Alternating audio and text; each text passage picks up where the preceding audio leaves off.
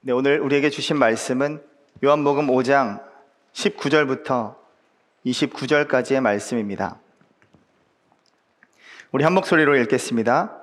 그러므로 예수께서 그들에게 이르시되 내가 진실로 진실로 너희에게 이르노니 아들이 아버지께서 하시는 일을 보지 않고는 아무것도 스스로 할 수 없나니 아버지께서 행하시는 그것을 아들도 그와 같이 행하느니라.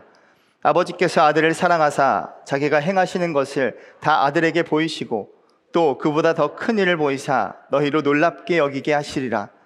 아버지께서 죽은 자들을 일으켜 살리심 같이 아들도 자기가 원하는 자들을 살리느니라.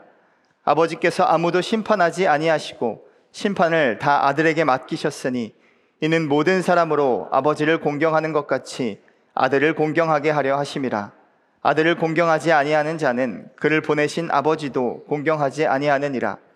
내가 진실로 진실로 너희에게 이르노니 내 말을 듣고 또 나 보내신 이를 믿는 자는 영생을 얻었고 심판에 이르지 아니하나니 사망에서 생명으로 옮겼느니라. 진실로 진실로 너희에게 이르노니 죽은 자들이 하나님의 아들의 음성을 들을 때가 오나니 곧 이때라. 듣는 자는 살아나리라. 아버지께서 자기 속에 생명이 있음 같이 아들에게도 생명을 주어 그 속에 있게 하셨고 또 인자됨으로 말미암아 심판하는 권한을 주셨느니라. 이를 놀랍게 여기지 말라. 무덤 속에 있는 자가 다 그의 음성을 들을 때가 오나니 선한 일을 행한 자는 생명의 부활로 악한 일을 행한 자는 심판의 부활로 나오리라. 아멘. 하나님 아버지, 오늘 우리 모두가 하나님 앞에 모였습니다. 우리의 세상의 방식과 나의 뜻과 계획대로 살았던 모든 것들 이 시간 멈추게 하여 주시고 주의 말씀으로 새롭게 되게 하여 주옵소서 예수님 이름으로 기도드렸습니다. 아멘. 여러분, I am ground라는 게임을 아십니까? 지금은 뭐 추억의 게임이지만 제가 학창 시절에는 모든 MT나 수련회 때 반드시 하는 그런 어, 국민 게임이었습니다. 자신의 이름이나 또는 별명을 정해서 박자에 맞추어 이제 자기 소개를 하는 것입니다. 이 게임 자체가 굉장히 재밌고 또 즐겁고 신나기도 했지만 이 게임의 장점은 정말 이 게임을 통해서 이 게임을 하는 모습과 태도를 통해서 자기 소개가 된다는 장점이 있습니다. 나의 이름과 또 나이와 사는 곳을 넘어서 개인의 특성, 그 성격, 성향을 알 수 있는 중요한 게임이 되죠. 어떤 사람은 게임을 하다가 흥분하고 화를 내는 사람도 있고요. 분노하는 사람, 또 끝까지 우기는 사람이 있습니다. 그리고 굉장히 치사하게 게임하는 사람도 있고요. 목소리가 큰 사람, 뭐 부끄러움을 타는 사람, 또 어떤 사람은 이 박치인 사람도 있습니다. 이 게임을 통해서 그 사람을 알 수 있게 되는 것이죠. 누군가에게 자기를 소개한다는 것은 굉장히 중요한 일입니다. 왜냐하면 그 사람의 인식 속에 나라는 존재가 그렇게 정의되기 때문입니다. 우리가 뭐 새로운 기업이나 또 단체나 학교 등을 갈 때도 면접에서 가장 중요하게 보는 것 중에 하나가 이 자기소개입니다. 자기소개가 중요한 이유는 나 스스로가 나에 대해서 얼만큼 아는지를 확인할 수 있기 때문입니다. 내가 어떠한 사람인지, 내가 어떠한 그런 성향의 사람인지, 내가 무엇을 좋아하고 무엇을 싫어하는지, 또 무엇을 잘하고 무엇이 좀 부족한지, 나의 한계가 어디인지, 또 나의 능력이 얼만큼 되는지를 스스로가 알고 있어야 하기 때문이죠. 그래서 나 스스로가 먼저 자기 확립이 있어야 합니다. 자기소개가 얼마나 중요하냐면 하나님도 자기소개를 하셨습니다. 이 모세가 하나님께서 모세를 부르시자 모세가 못 간다고 계속 거절하다가 그러면 제가 가게 되면 하나님을 뭐라고 소개해야 합니까? 하나님의 이름이 무엇입니까? 그렇게 묻자 하나님께서 모세에게 말씀하셨죠. 출애굽기 3장 14절에 이렇게 말씀합니다. 나는 스스로 있는 자인이라. 나는 스스로 있는 자, 즉 나는 나다. 자존하신 하나님을 스스로 소개하셨습니다. 오늘 말씀인 이 요한복음 말씀에는 예수님의 자기소개가 여러 번 등장합니다. 자기소개, 또 자기 선언, 자기 계시. 그 모든 내용을 종합해서 살펴보면 한 가지의 내용입니다. 무엇이냐면 하나님 아버지와 나는 하나다 라는 것이죠. 예수님은 굉장히 의도적이고 또 반복적으로 하나님과 나는 하나다 라는 말을 계속해서 유대인들에게 또 율법 학자들에게 제자들에게 말씀하고 계십니다. 이 말씀 때문에 나중에 예수님이 십자가에 못 박히게 되는 결정적인 이유가 되기도 했죠. 스스로를 하나님이라고 말했기 때문입니다. 오늘 본문 읽은 본문의 앞절을 보면 예수님이 박해를 당하는 모습을 그리고 있습니다. 38년 된 병자를 안식일에 고친 일을 했기 때문에 그 일을 했다고 해서 유대인들이 예수님을 박해하는 것이죠. 왜 너는 안식일에 일을 하냐? 일하지 말고 쉬라고 했는데 왜 사람을 고치느냐? 그러자 하나 예수님께서 이렇게 말씀하십니다. 17절에 내 아버지께서 이제까지 일하시니 나도 일한다. 예수님 당시에는 아버지가 하는 일을 아들이 그대로 했습니다. 가업을 잇는 것이죠. 도제식 교육이나 가업을 잇는 일을 했습니다. 아버지가 요리사면 아들도 요리사고요. 아버지가 목수면 아들도 목수입니다. 그래서 목수의 아들이다라는 표현은 그 사람도 목수다라는 정의를 포함하고 있습니다. 그래서 오늘 예수님께서 내 아버지께서 라는 표현을 하셨다는 것은 하나님과 자신을 동격으로 놓았다. 즉, 자신이 하나님이라고 소개한 것과 마찬가지였습니다. 말 그대로 신성 모독이죠. 이 말 듣자마자 유대인들은 이제 예수님을 예수를 죽이려 하였다라고 기록하고 있습니다. 예수님은 자신을 죽이려 하는 사람들 앞에서 계속해서 이제 말씀하시는 부분이 19절부터의 부분입니다. 제가 읽은 제가 가지고 있는 성경에는 어, 빨간 글씨로 되어 있어요. 예수님께서 하신 말씀이 빨간 글씨로 되어 있는데 죽이려고 하는 사람들 앞에서 예수님은 피하지 않고 계속해서 말씀하고 있는 것을 보게 됩니다. 19절, 20절 우리 함께 한 번 더 읽겠습니다. 그러므로 예수께서 그들에게 이르시되 내가 진실로 진실로 너희에게 이르노니 아들이 아버지께서 하시는 일을 보지 않고는 아무것도 스스로 할 수 없나니 아버지께서 행하시는 그것을 아들도 그와 같이 행하느니라. 아버지께서 아들을 사랑하사 자기가 행하시는 것을 다 아들에게 보이시고 또 그보다 더 큰 일을 보이사 너희로 놀랍게 여기게 하시리라. 이 살기가 등등한 유대인들 앞에서 예수님은 하나님과 자신을 마치 아버지와 아들, 즉 가업을 잇는 그런 입장으로 가업을 전수받는 경우를 예로 들면서 말씀하고 있습니다. 특별히 20절 말씀을 보면 아버지께서 아들을 사랑하사 라고 나오는 이 사랑의 표현이 보통은 아가페, 아가파오라는 표현을 하고 있는데 오늘 말씀에는 아가페가 아닙니다. 필레오라는 내용으로 기록하고 있습니다. 왜 히브리인 이 헬라 유대인들에게는 헬라인들에게는 사랑의 여러 가지 정의가 있죠. 아가페 그리고 뭐 에로스, 필레오, 스토르게. 이 스토르게는 부모와 자식 간의 사랑이고 에로스는 육체적인 사랑이죠. 아가페는 우리가 알다시피 어, 하나님의 무조건적인 사랑이고 필레오는 친구 간의 우정을 뜻하는 말입니다. 여기서 굳이 아버지와 아들의 관계의 사랑을 필레오라고 표현했다는 것은 그만큼 아버지와 아들이 동등된 입장이다. 그만큼 친밀한 입장이다. 라는 것을 설명하고 있습니다. 즉, 아버지와 나는 하나다. 라는 말을 하고 있는 것이죠. 그래서 지금 예수님이 내가 하는 일은 마치 가문의 비법을 전수받는 것처럼 하나님께서 하시는 일을 보고 내가 행하는 것이다. 유대인들에게는 폭탄 선언입니다. 지금 죽이려고 살기가 등등한 사람들에게 사람들에게 기름을 붓는 것과 마찬가지인 발언이었습니다. 유대인들은 예수님의 이 말을 들으면서 뭐라고 생각했을까요? 무슨 생각을 했을까요?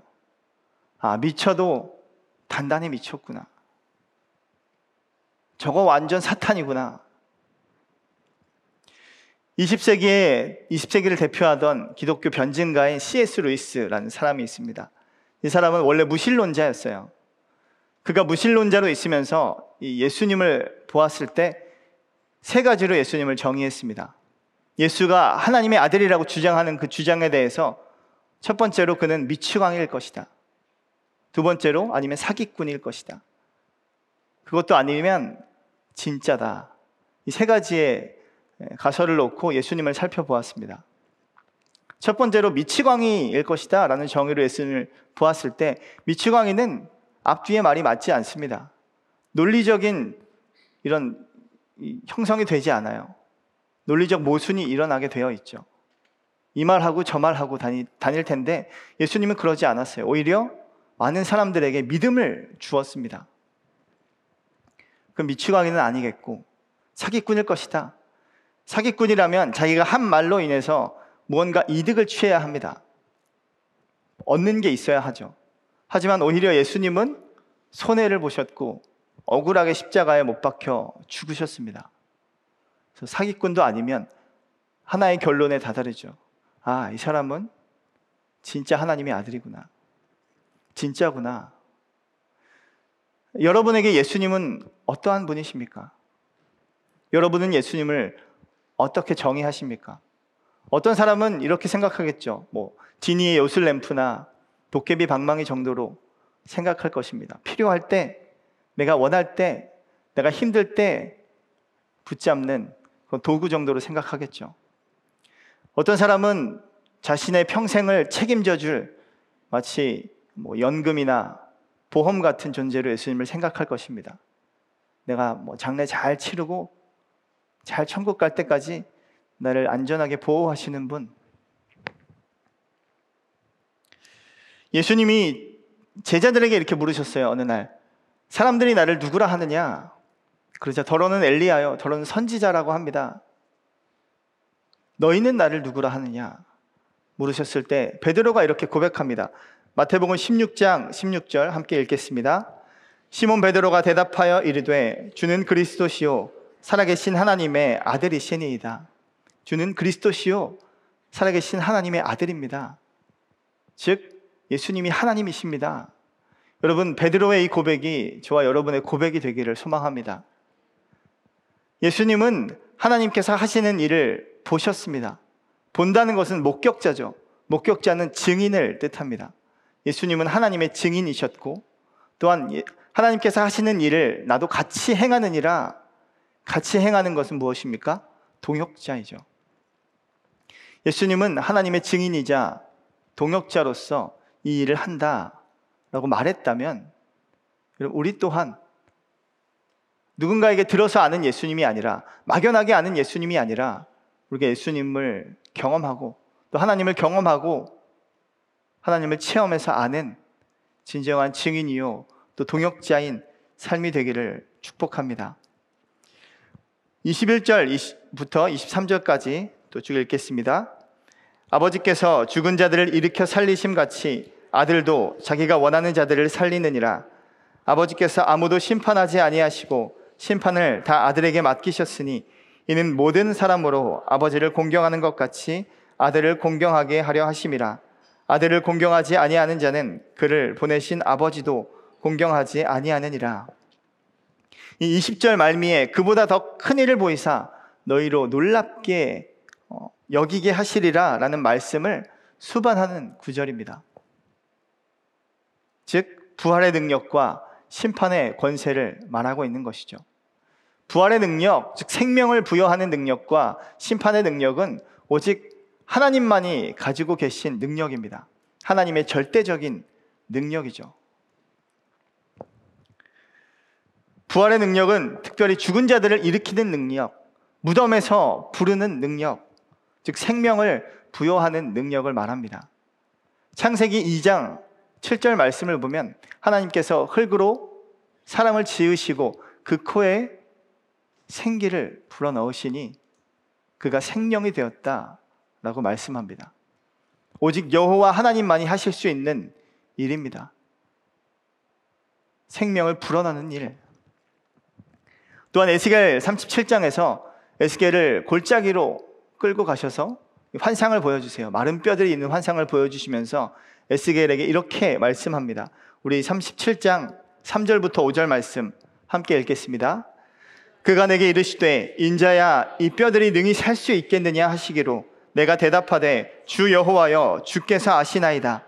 또 내게 이르시되 너는 이 모든 뼈에게 대언하여 이르기를 너희 마른 뼈들아 여호와의 말씀을 들을지어다. 주 여호와께서 이 뼈들에게 이같이 말씀하시기를 내가 생기를 너희에게 들어가게 하리니 너희가 살아나리라. 오직 여호와 하나님만이 살아나게 하시는 생기를 불어넣으시는 생명을 부여하시는 능력이 하나님께만 있음을 강조합니다. 이러한 죽음의 권세를 이기는 부활의 능력이 이제 하나님께만이 아니라 예수님께도 있음을 선포하고 있는 것이죠. 이것은 오늘 38년 된 병자를 일으키실 때 이미 죽어 있던 세포를 다시 살리심과 같은 능력이고 죄책감으로 인해서 38년 동안 아, 나는 할 수 없어. 나는 저주받았어. 그렇게 찢기고 상한 마음을 다시금 회복시키고 살아나게 하시는 예수님의 능력입니다. 그 예수님이 지금 우리도 그렇게 하실 수 있음을 믿습니다. 찢겨진 우리의 마음, 무너진 우리의 삶을 일으키실 수 있는 분은 오직 예수님밖에 없는 것이죠. 이것이 예수님께만 있음을 믿게 되시기를 바랍니다. 예수님만이 우리의 길이요, 진리요, 생명이심을 믿고 선포하시길 바랍니다. 요한복음 5장 4절, 24절부터 25절 또 계속 읽겠습니다. 내가 진실로 진실로 너에게 이르노니 내 말을 듣고 또 나 보내신 이를 믿는 자는 영생을 얻었고 심판에 이르지 아니하나니 사망에서 생명으로 옮겼느니라. 진실로 진실로 너희에게 이르노니 죽은 자들이 하나님의 아들의 음성을 들을 때가 오나니 곧 이때라. 듣는 자는 살아나리라. 내가 진실로 진실로 너에게 이르노니 그럼 여태까지 거짓말로 이뤘나요? 진실로는 아멘이라는 뜻입니다. 그래서 진실로 진실로라는 표현은 내가 분명히 너에게 말한다. 내가 확실하게 너에게 말한다. 라는 강조의 표현입니다.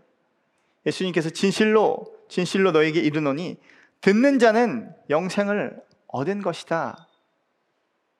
여기서 듣는 것은 그냥 귀로 듣고 많은 것이 아니라 귀로 듣고 우리의 삶으로 순종하는 것입니다.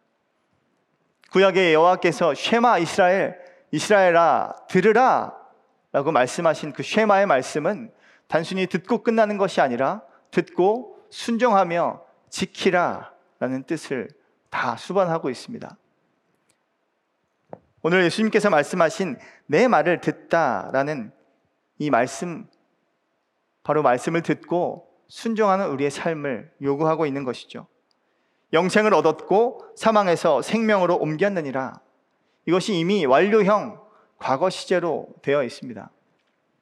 즉 예수님을 예수님의 말을 듣고 그 말씀을 믿는 자는 이미 영생에 영생을 얻었고 사망에서 생명으로 옮겨져 있다라고 우리에게 말씀하고 있는 것이죠. 여기서 믿음이란 무엇입니까? 우리가 예수님을 믿는다라고 말하는데 그 믿음은 어디서 나옵니까? 무엇을 믿는 것입니까? 바로 예수님의 말씀을 믿는 것입니다. 내 말을 듣고 라고 말씀하시죠. 우리가 영적 지도자나 뭐 목회자들이 말하는 설교나 말을 믿는 것이 아니라 교회에서 주장하는 뭐 전통이나 정책 또 형식이나 문화를 믿는 것이 아니라 우리가 믿을 것은 오직 예수님의 말씀뿐임을 고백합니다. 오직 그 말씀에 우리의 믿음의 근간이 있어야 하고 오직 그 말씀으로만 우리의 믿음이 시작돼야 함을 우리에게 말씀하고 있습니다.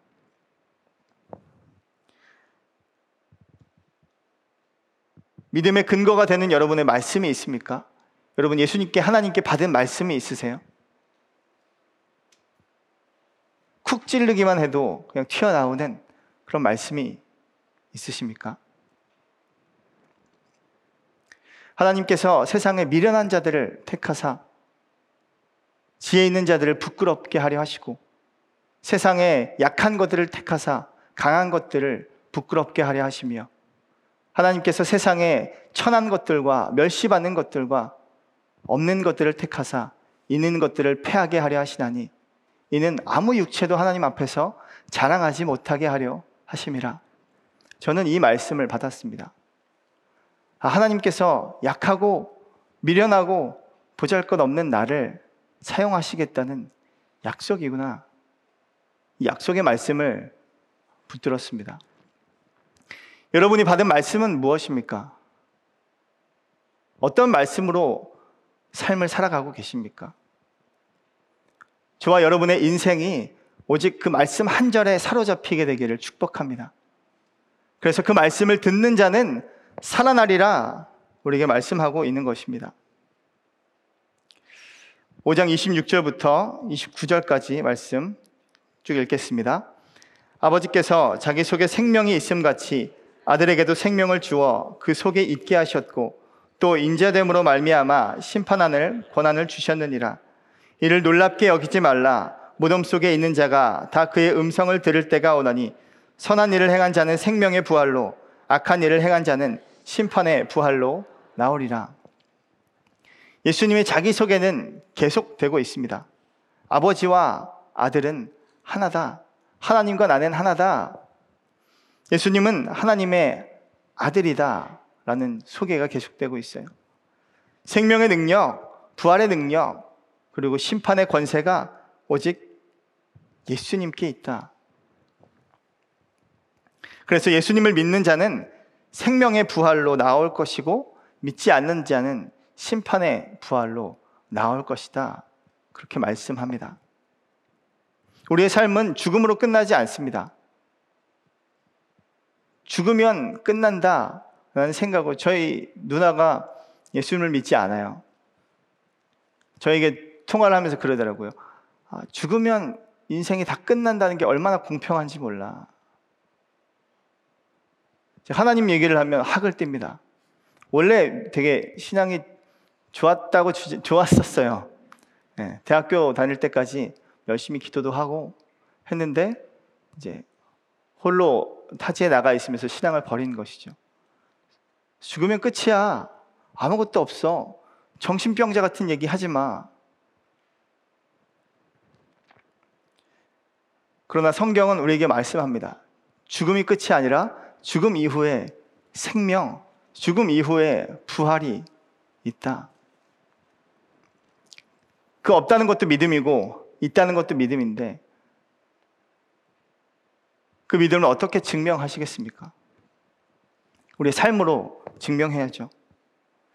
성경은 인간을 두 부류로 소개합니다. 의인 또는 악인이죠.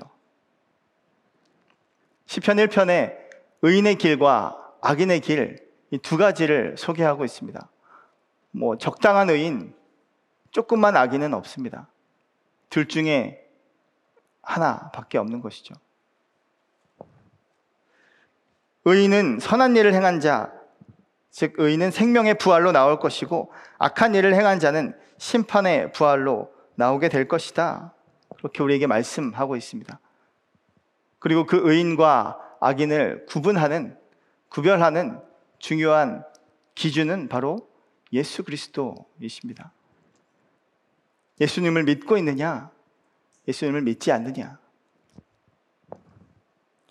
하나님은 그를 믿는 자마다 영생을 얻게 하려 하심이라 라고 말씀하고 있습니다. 누구든지 그를 믿는 자는 영생을 얻을 것이다. 그러나 그를 믿지 않는 자는 그 뒤에 심판이 있을 것이다. 그렇게 말씀합니다. 요한복음 3장 16절이 그것이죠. 하나님이 세상을 이처럼 사랑하사 독생자를 주셨으니 이는 그를 믿는 자마다 멸망치 않고 영생을 얻게 하려 하심이라. 그리고 히브리서 9장 27절에 이렇게 말합니다. 한 번 죽는 것은 사람에게 정해진 것이요.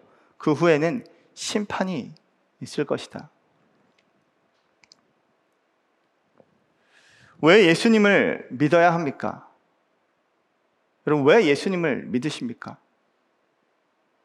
우리가 왜 예수를 믿어야 하나? 라는 관점에서 다시 한번 살펴보기 원합니다. 그럼 왜 예수님 믿으십니까? 누구나 각자 예수님을 믿는 이유와 목적이 있습니다.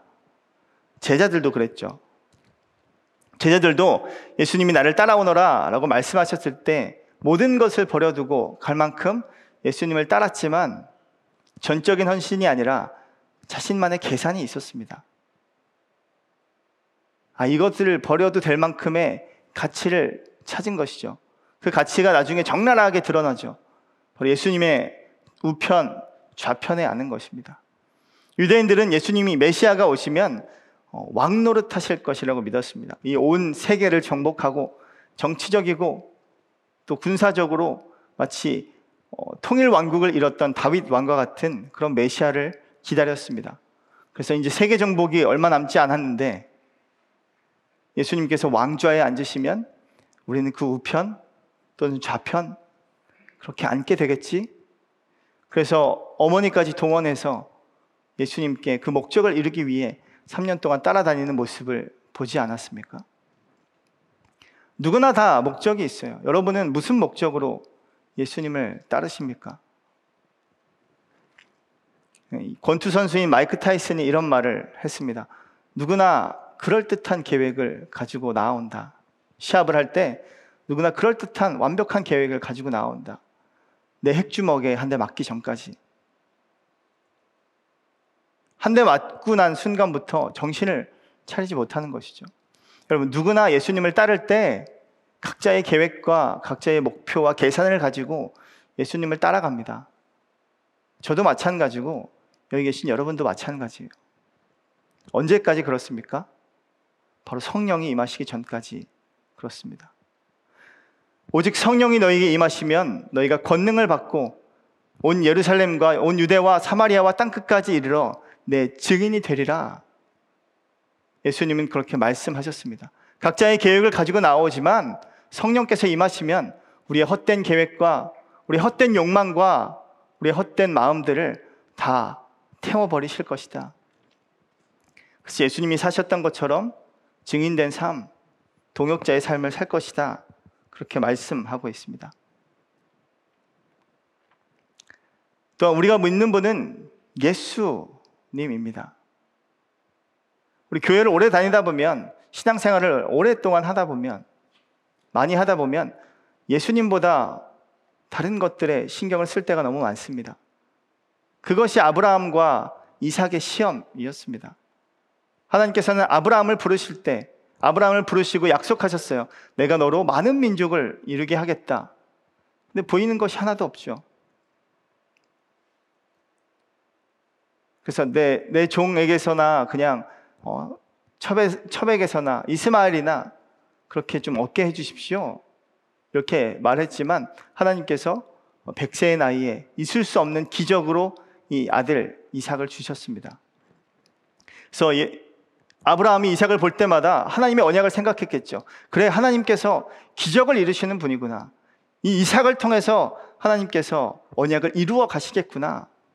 아, 하나님 만세. 하나님 감사합니다. 하나님 찬양합니다. 그런데 어느 순간부터 눈에 보이는 이삭에게 하나님이 가리워지기 시작하는 것이죠. 하나님이 주신 이삭, 하나님이 행하신 기적에서 하나님이 주신 이삭, 하나님이 행하신 기적. 그래서 이 아들이 어느 순간 우상이 되어 버리고 맙니다. 그래서 하나님이 네 아들을 번제로 바쳐라 시험하는 것이죠. 우리도 예수님을 믿고 예수님 때문에 이곳에 나아온 줄로 믿습니다. 그러나 어느 순간부터 혹시 예수님보다 더 커진 것은 없는지 점검해 보아야 합니다. 이 교회 다니는 사람들을 기독교라고 하죠. 기독교라는 말이 무슨 뜻인지 아십니까? 기독이라는 말이 그리스도라는 말의 중국어 음역으로 그대로 해서 기리, 기리스도라고 합니다. 그래서 기독이라고 표현하는 것이죠. 그래서 기독교는 예수님을 믿는 사람들의 모임입니다. 우리 개신교가 그 안에 있고요. 또 천주교도 기독교 안에 포함됩니다. 그리고 그리스 정교, 동방 정교회도 기독교라는 범주 안에 포함돼요. 즉 예수님을 믿는 사람들의 모임 바로 기독교이죠. 그런데 어느 순간부터 이 기독교에서 여러 가지 목소리가 커지기 시작하는 것이죠. 전통이 세어지고 또 뭔가 예수님보다 더 중요한 것들, 예수님보다 더 놓치면 안 되는 것들, 소중한 것들이 생겨나기 시작합니다. 저와 여러분에게 이삭은 무엇입니까? 하나님께서 오늘 우리에게 바치라 그것을 내놓, 내려놓을 수 있겠니? 말씀하십니다. 그래서 우리가 믿는 분은 오직 예수님이어야만 하고 오직 예수님의 능력을 신뢰해야 함을 믿습니다. 그런 예수님을 믿게 되기를 축복합니다. 또한 믿음, 믿음에 대해서 우리가 다시 한번 또 생각해 봅니다. 믿는 것이란 보고 확인하는 것이 아니에요. 하나님께서 그 믿음을 먼저 주셔야 하겠지만 믿음은 그 주신 그만큼의 결단을 필요로 합니다. 내가 믿겠다는 의지, 결단, 고백이죠.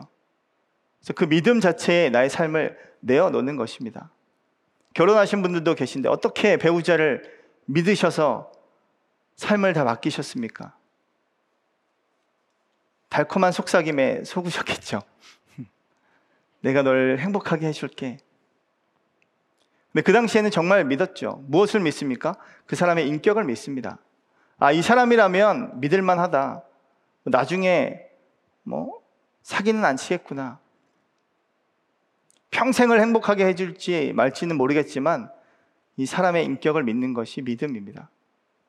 우리가 성경을 읽다 보면 말도 안 되는 내용들도 너무나 많아요. 이해되지 않는 내용도 많습니다. 어제 세가족반을 했는데 초신자 반이에요. 아예 하나도 이해가 되지 않는 거예요. 이런 이 뭐죠? 이 과정 자체가 왜 이렇게 연결되는지조차 감이 잡히지 않아서 말을 할수록 미궁에 빠지는 겁니다. 계속해서 멍한 표정이에요. 그래서 이렇게 말씀드렸죠. 하나님의 인격을 믿는 것입니다. 하나님의 성품을 믿는 것이. 성경, 성경을 읽어 내려가다 보면 하나님이 어떤 분이신지, 하나님이 어떤 일을 하셨는지, 말도 안 되는 일도 있고 잔인한 일도 있는데 그 일을 도대체 왜 하셨는지를 그 인격을 알게 되고 믿게 되는 것이 바로 믿음입니다. 그래서 그분이라면 우리를 반드시 선한 길로 인도할 것이다. 라는 것이 믿음이죠. 그래서 우리가 왜 예수를 믿는가? 라는 질문 앞에 다시금 우리의 마음을 다잡고 서 있기를 원합니다. 오직 예수님을 믿겠습니다. 아니, 오직 예수님만 믿겠습니다. 그러니 성령 하나님, 우리 가운데 임하여 주셔서 우리의 헛된 마음과 헛된 생각을 불태워 주시고 오직 나를 사랑하사 나를 위하여 자기 몸을 버리신 예수 그리스도 그 한 분만을 믿을 수 있는 믿음을 허락하여 주옵소서. 저에게 믿음이 없음을 용서하여 주시고 주님 우리에게 믿음을 주십시오. 그렇게 고백하는 저와 여러분이 되시기를 축복합니다. 시간 함께 기도하겠습니다. 시간 우리의 마음을 다시 한번 주님께 드리며 기도하기를 원합니다. 예수님, 나의 생명이신 예수님, 예수님이 나의 가장 귀한 분이심을 고백합니다. 주님보다 귀한 것이 있다면, 주님을 가리는 것이 있다면, 예수님보다 높아진 것이 있다면, 주님 이 시간 깨닫게 하여 주시고, 내려놓게 하여 주옵소서. 아니, 떨어뜨리게 하여 주옵소서. 오직 예수님만 붙드는 우리의 삶이 되게 하여 주옵소서. 성령 하나님, 이 시간 우리 가운데 임하여 주셔서 내 안에 헛된 마음을 성령의 불로 태워주시고 나의 삶을 받아주시고 나의 삶을 이끌어 주옵소서. 나의 생명을 주님께 맡깁니다. 오직 주를 위해 살아가는 저희가 되게 하여 주옵소서. 함께 기도하겠습니다. 하나님 아버지 주님 이 시간 다시 한번 고백합니다. 왜 예수님을 믿고 있습니까? 왜 이 시간 우리가 예수님께 나아옵니까? 우리가 잘 안 되는 일을 풀기 위해 정말 슬픈 일을 위로받기 위해 단순히 어, 하나님께 소원을 아뢰기 위해 나온 것이 아니라 하나님 모든 것이 다 안 된다 할지라도 모든 것이 다 무너진다 할지라도 오직 하나님 그 한 분만이 나의 생명이심을 고백하는 시간 그 고백이 우리 가운데 일어나게 하여 주옵소서. 성령 하나님 우리의 마음을 받아주시고 우리의 마음을 만져주시고 우리를 말할 수 없는 탄식으로 일으켜 세워주셔서 하나님 나 홀로 설 수 없는 이 길 성령과 함께 걸어가는 길이 되게 하여 주시고 나를 위한 예수를 찾는 것이 아니라 주님을 위한 내가 되기 위해 주님 나의 생명을 주님께 기꺼이 드리는 귀한 고백과 결단이 이 시간 우리 가운데 임하게 하여 주옵소서. 그래서 하나님 하나님의 사람으로 살겠습니다. 온전히 하나님의 사람으로 살기를 원합니다. 그렇게 결단하고 고백하는 저희 모두가 될 수 있도록 주님 인도하여 주옵소서. 한 번 더 기도합니다. 하나님, 이 시간 우리의 마음을 회개하며 주님을 붙잡습니다. 하나님, 나의 헛된 마음을 회개하며 오직 예수님만을 붙들기로 소망하오니 주님 우리의 마음을 받아주시고 우리를 새롭게 하여 주시고 우리의 헛된 마음을 성령의 불로 태워 주옵소서 함께 기도하겠습니다. 하나님 아버지 주님 우리의 마음을 주님께 드립니다. 우리의 삶을 주님께 드립니다. 우리의 생명을 주님께 드리오니 주님 나의 생명을 받아주시고 나의 삶을 받아 주옵소서.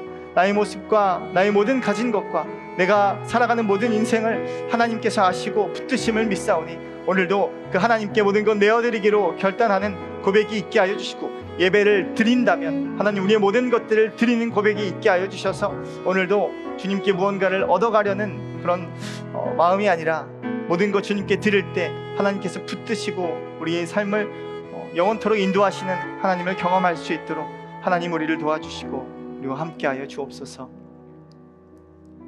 하나님 보잘것없는 우리를 불러 주셔서 감사합니다. 오늘도 주의 부르심으로 주의 말씀을 붙들게 하여 주시고 말씀 한 절로 우리의 삶이 사로잡혀 말씀으로 주님을 따라가는 우리의 삶이 될 수 있도록 인도하여 주옵소서. 오늘도 주님만이 우리의 가장 귀한 분이심을 고백하오니 그 고백이 우리의 입술에서 우리의 마음에서 우리의 생각에서 떠나가지 않게 하여 주옵소서. 예수님 이름으로 기도드렸습니다. 아멘.